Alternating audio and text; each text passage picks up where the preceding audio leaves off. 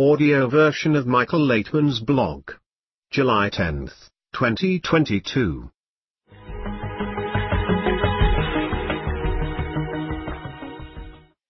My article in Newsmax, Integral Solution Needed to Address Root Cause of US, Violence. America hardly recuperates from the shock of a mass shooting in a certain city when a new incident takes place somewhere else. Seven people were killed and more than 30 wounded in the shooting perpetrated by a 21-year-old suspect at a 4th of July parade in Highland Park, Illinois.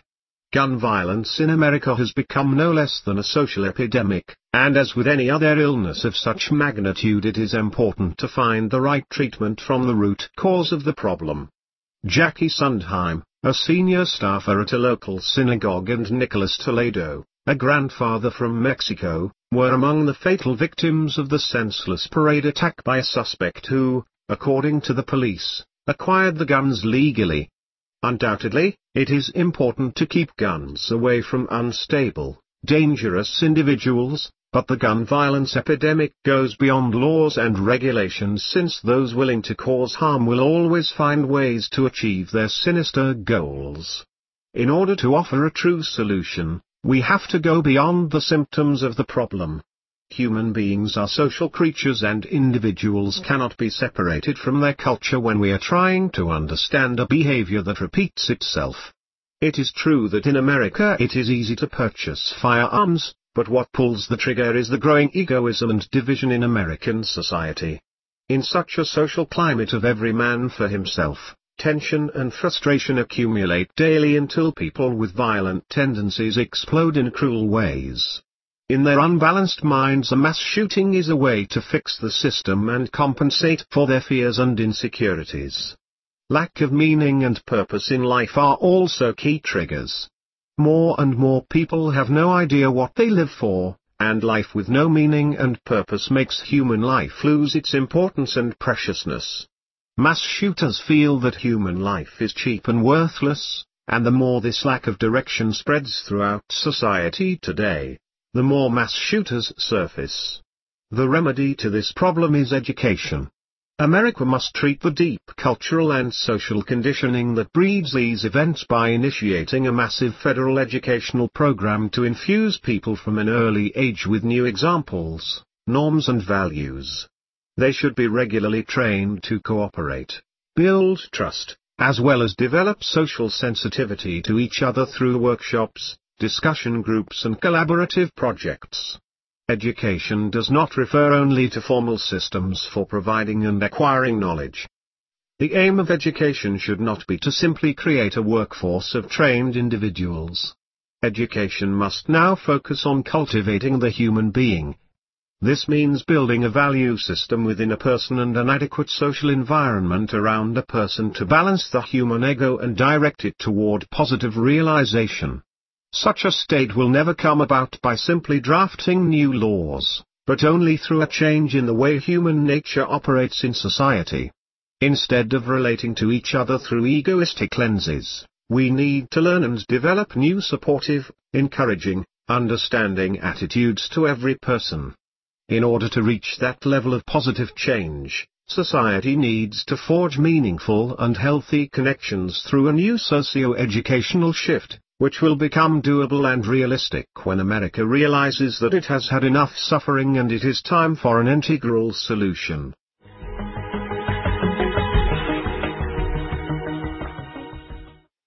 Michael Laitman, on the Times of Israel, The Curse of Re-elections.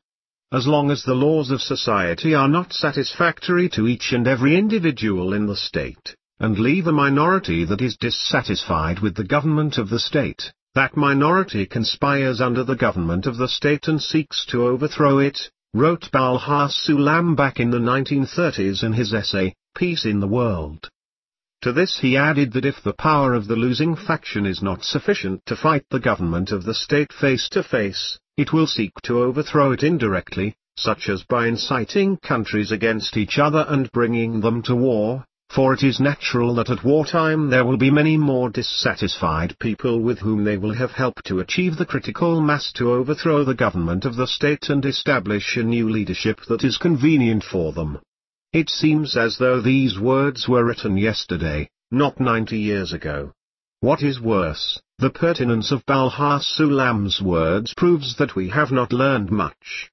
We established the Jewish state based on laws we borrowed from the British mandate that ruled here before us, with some leftovers from the rules of the Ottoman Empire that ruled here before the British. These are not the laws of the Israeli nation, but laws of the nations of the world. This incongruity wore down the legitimacy of the judicial structure to such an extent that lawmakers and laypeople alike are leaning increasingly toward following their own interpretations of the law. Without a common goal and a collectively adopted constitution, we will never have a stable government and a solid Jewish state. Our common law should be the law that was the basis of Jewish peoplehood, love your neighbor as yourself.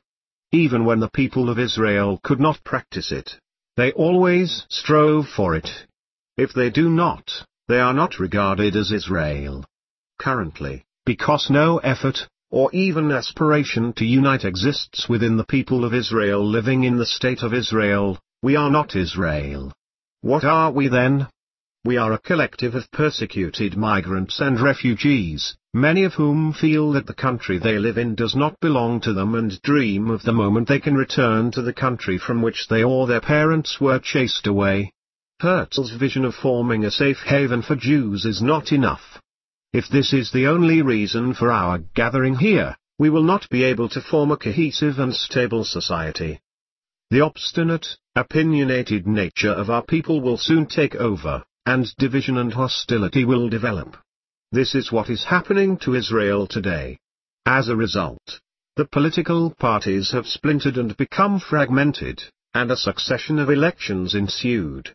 If we want to stabilize the Israeli society and prevent its disintegration, we need to fall in line behind a single goal that we value more than our own opinion. Also, the goal of our country should not be to save the Jews, but to save the world from division and conflict. The reason Israel is always at the center of attention, especially in times of conflict, is that the world looks to Israel for example. Since the inception of our people, we have been tasked with serving as a model of unity. Our ancestors assembled from numerous tribes, clans, and countries, and pledged to love each other more than themselves. This is unheard of by today's ostensibly civilized standards. In the ancient world, this was utterly inconceivable. Nevertheless, our ancestors attempted it and succeeded. Moreover, they proved that when they unite, they triumph and overpower any nation that challenges them. They proved that military and economic success depend, in the case of the people of Israel, solely on their unity. Alternatively, when they became divided and hostile toward each other, they demonstrated weakness, and foreign nations overpowered them and exiled them. Our unique nation, therefore, became the first nation that could choose its own fate. When it chose unity, it succeeded, when it chose division, it failed. In a sense, our nation was a proof of concept, a pilot, as historian Paul Johnson called us. We proved that foreigners can bond in peace and love if they value unity more than their own culture and tradition. The modern-day curse of endless elections reflects a decline in the level of the unity of our people in the state of Israel. Instead of lining up around the tenet of unity above all other considerations, each party promotes its own agenda and claims that it will lead Israel to success. Yet, they are all wrong because if their ideas do not require national unity as a precondition, it makes no difference what agenda they support, it is condemned to failure.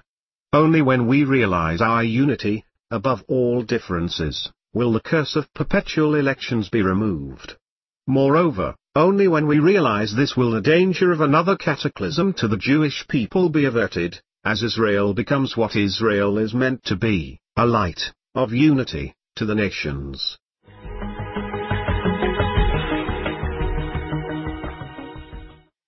Education in Future Society Question who is the driving force behind the changes in the society of the future, leaders, youth, scientists, or people? Answer, education that permeates all layers of society. It should be built in such a way that everyone cares about the balance between reception and bestowal. All people are created as different, and therefore, everyone is given the opportunity to realize themselves as much as possible for the benefit of others. Question. Does a person feel these differences?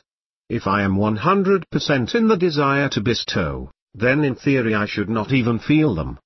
Answer. Everyone feels equal to others although they can work much less than others. After all, everyone is required to participate in the common work within his capacities. A person does not feel himself as bigger or smaller relative to others and does not feel discomfort in the difference. From KabTV's Kabbalah Express June 24, 2022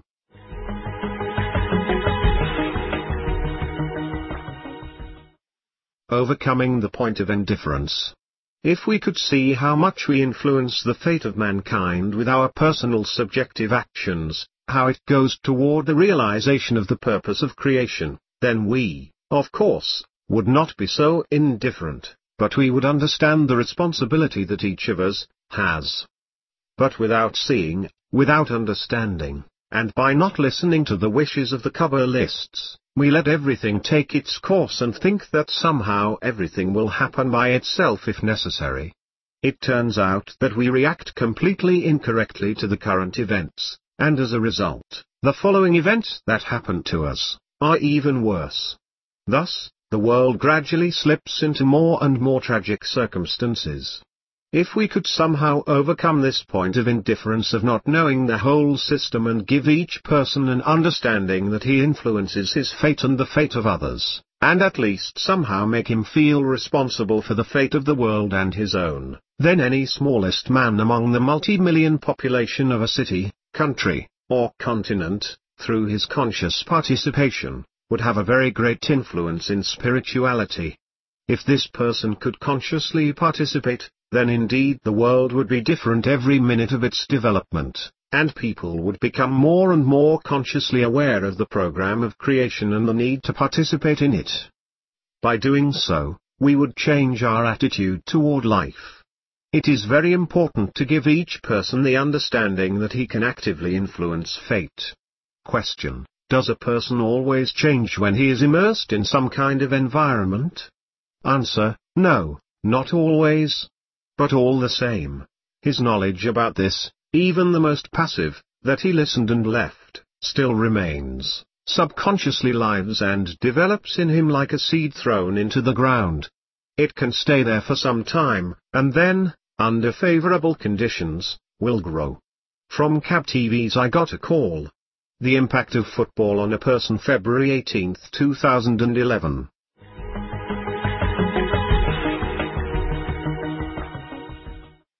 Transition to a new state.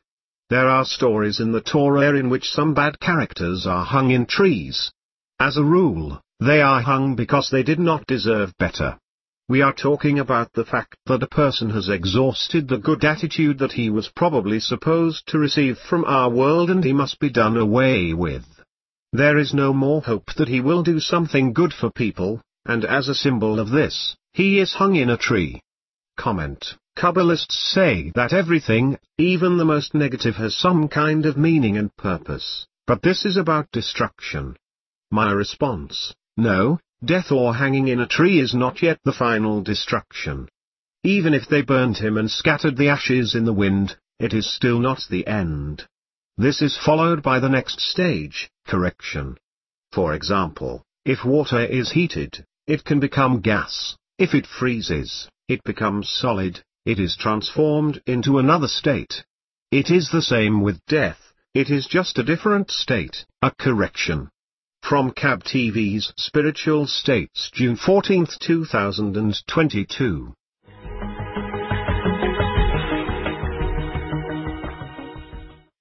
The Tree of Life from a Spiritual Point of View Question. Kabbalists very often used the term tree in their writings.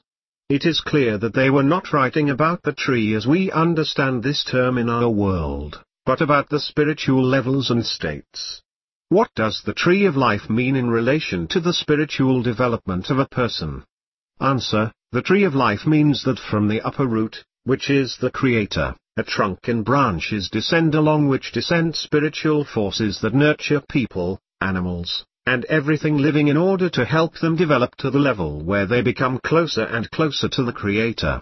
The vegetative world that emerges from the Creator exists in order to enable all living creatures and people to reach the level of the Creator.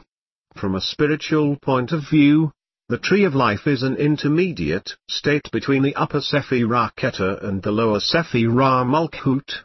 That is why it exists to connect these two opposite categories, the creator and the creation.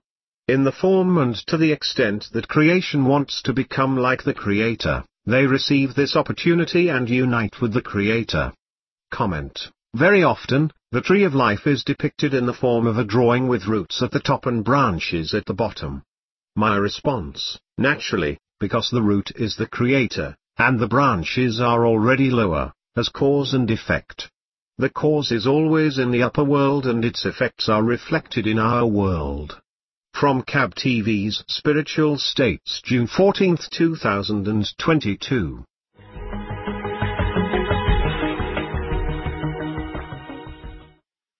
The purpose of a person in life.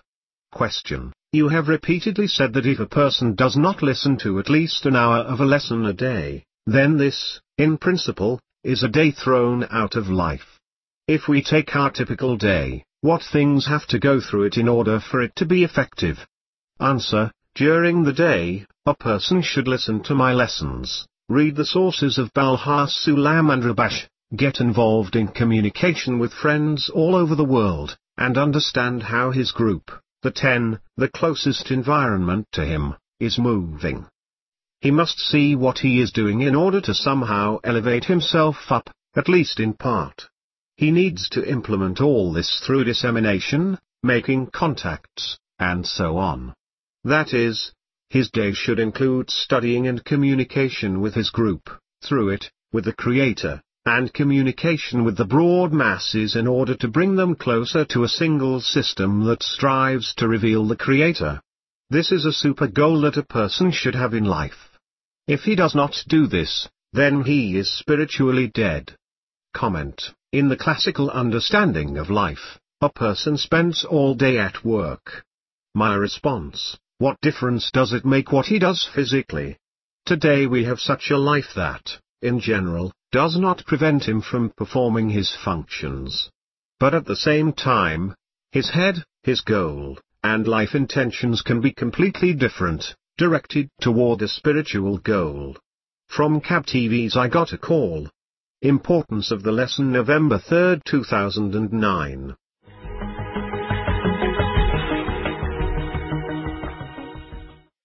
Energy Vampire. Question. Why is man the disturbing factor of water? Answer, humans are the most egoistic element of the universe. That is why it is such a disturbing factor. Everything depends on him and he depends on everything. On one hand, he is the most sensitive to external influences, and on the other hand, he is an energy vampire, absorbing and imposing everything bad. All elements of nature act instinctively, except for man. The inanimate, vegetative, and animate levels are governed by absolutely clear laws. They have no free will, no desire to harm anyone on purpose. Each one maintains its existence within the framework, in the laws in which it exists. Therefore, water between them is something neutral. It connects them together both in the form of an ocean of air and in the form of water as a substance. Thus, Animals are in complete equilibrium with nature. Their number and settlement depends on the surrounding nature. They are in balance. But when a human enters into this balance and begins to change it, not because he just wants to exist, but above his existence he wants to absorb, fill himself, change, and destroy the surrounding nature, he brings his negative energy, first of all, into the water. After all, a person consists of water. We cannot live surrounded by dry air. We live in water, breathe air with water, and constantly depend on it. Therefore, in case of imbalance, this carrier of energy and information becomes negative and causes all kinds of negative phenomena between us. From KabTV's Close Up. The Secret of Life July 13, 2011.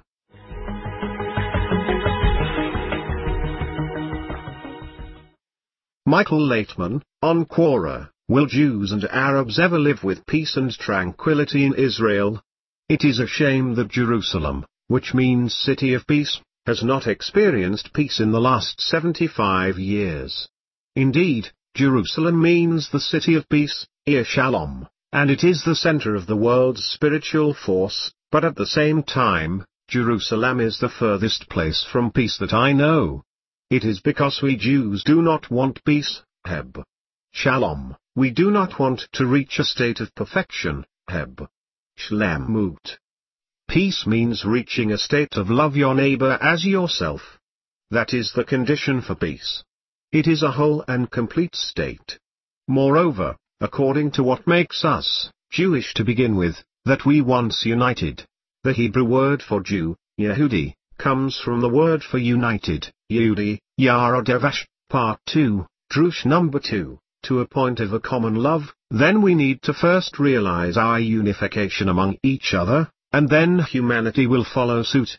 We need to turn to ourselves, to our relatives and friends, to the people around us, and build a state of peace.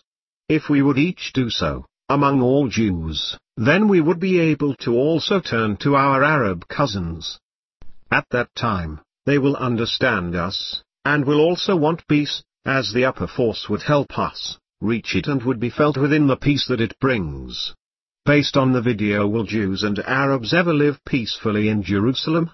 With Kabbalist Dr. Michael Laitman and Oren Levi. Written, edited by students of Kabbalist Dr. Michael Laitman.